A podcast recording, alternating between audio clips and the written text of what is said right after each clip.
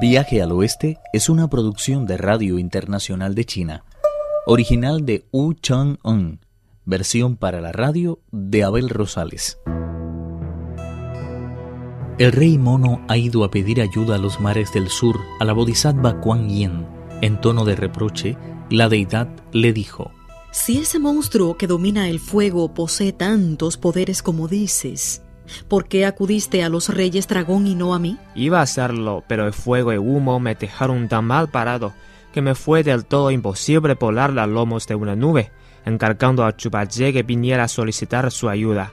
Se lo impidió ese monstruo, adoptando vuestra figura y haciéndole entrar de esa forma en su putrida caverna. Ahora el pobre Unong espera la hora de ser cocido a vapor, metido en una bolsa de cuero que cuelga de una de las vigas. ¿Cómo se ha atrevido esta bestia a adoptar mi personalidad? Estaba tan furiosa que lanzó contra las olas el jarrón de porcelana que sostenía en sus manos.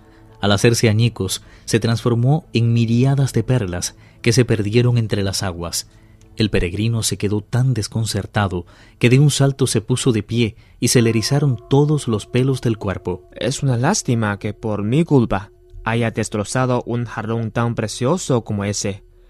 Si hubiera sabido que iba a hacer una cosa así, le habría pedido que me lo hubiera regalado. Creo que en ningún otro sitio podría hallar un regalo mejor.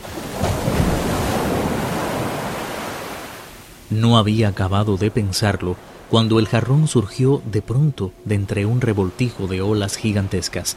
Lo llevaba en su lomo una extraña criatura a la que el peregrino se quedó mirando con desconcertada atención.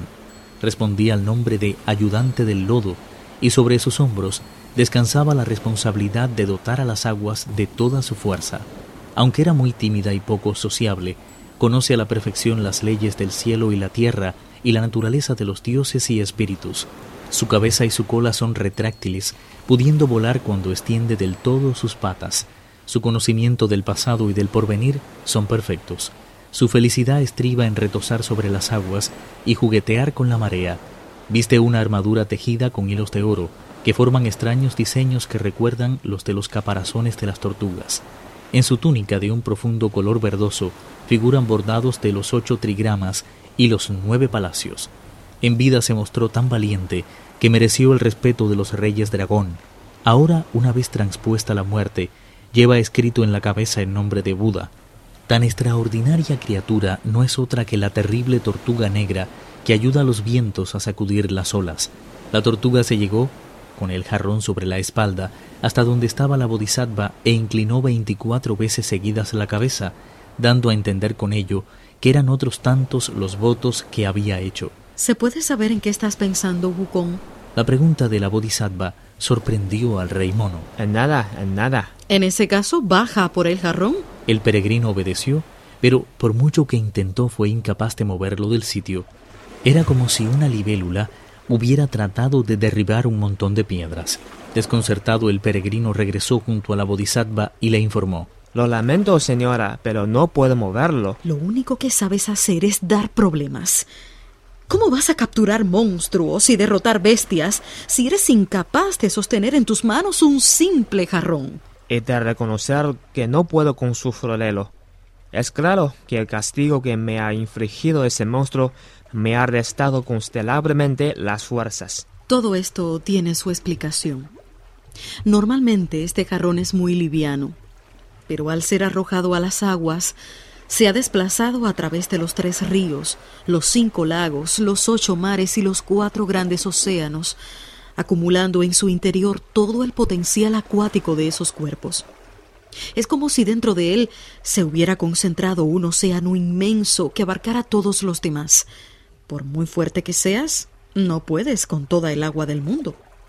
De ahí que hayas sido incapaz de mover el jarrón. No lo sabía, señora. La bodhisattva extendió su mano derecha y agarró el jarrón sin el menor esfuerzo, pasándoselo después a su palma izquierda.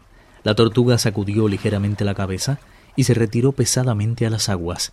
La bodhisattva volvió a tomar asiento y dijo El dulce rocío de mi jarrón no se parece en nada a la lluvia de los dragones. De hecho, es capaz de apagar el fuego de ese monstruo. Es mi deseo prestártelo pero está la dificultad de su peso. He decidido, por tanto, que te acompañe la dragona de la felicidad celeste. Y eso a sabiendas de que no eres una persona amable. Mirándole directamente a los ojos, la reina de los mares del sur sentenció. Tú disfrutas burlándote de la gente. Además, estoy segura de que, en cuanto veas la belleza de mi dragona y comprendas lo valioso que es mi garrón, tratarás a toda costa de hacerte con él. Si consigues robármelo, perderé muchísimo tiempo antes de que pueda dar contigo. Así que lo mejor que puedes hacer es dejarme algo en prenda. Usted sabe que no he vuelto a robar nada después de abrazar voluntariamente la pobreza monacal. Pero en fin, ya que se empeña en que deje una prenda, no me queda más remedio que hacerlo. El problema es que no poseo nada de valor, solo esta corona de oro que llevo en la cabeza. Usted misma me obligó a ponérmela, valiendo de mil y un engaños. Si desea una prenda, acepte esta maldita corona. Puede librarme de ella con el mismo conjuro que usó para ponerla. ¿No le parece una buena idea?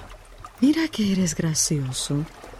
No estoy interesada ni en tus ropas, ni en tu barra de hierro, ni en tu corona de oro, sino en unos cuantos de esos pelos que te crecen en la zona de la nuca.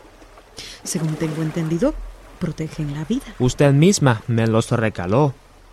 De todas formas, es muy posible que al intentar arrancarlos, se me roban unos cuantos y no pueda seguir viviendo con la misma facilidad que hasta ahora. Mono desconfiado.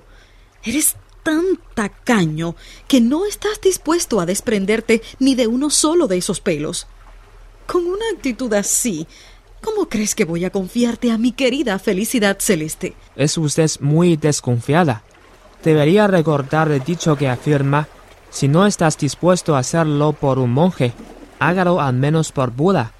Le subrigo de todo corazón que sabe la vida a mi maestro. La bodhisattva abandonó su trono de loto y se dirigió montaña arriba, dejando detrás una estela de aroma. Habiéndose percatado de pronto del peligro que corría el monje santo, decidió ir ella misma en persona a liberarle de las garras del monstruo. Visiblemente complacido, el gran sabio la siguió al exterior de la caverna del sonido de las mareas. Los diferentes devas le presentaron sus respetos desde el pico Potalaca, tras ordenar a los devas que cuidaran del palacio de rocas y a la dragona de la felicidad celeste que cerrara las puertas, la bodhisattva montó en una nube y se alejó a toda prisa del pico Potalaca. Al llegar a la parte de atrás de la montaña, gritó con todas sus fuerzas. ¿Dónde te has metido, Huey An? Huey An era el nombre religioso de Moxa, el hijo segundo del de Baraja Li, el discípulo predilecto de la Bodhisattva, y en agradecimiento por sus enseñanzas jamás volvió a separarse de ella. Semejante fidelidad le valió el título de Dharma Guardián.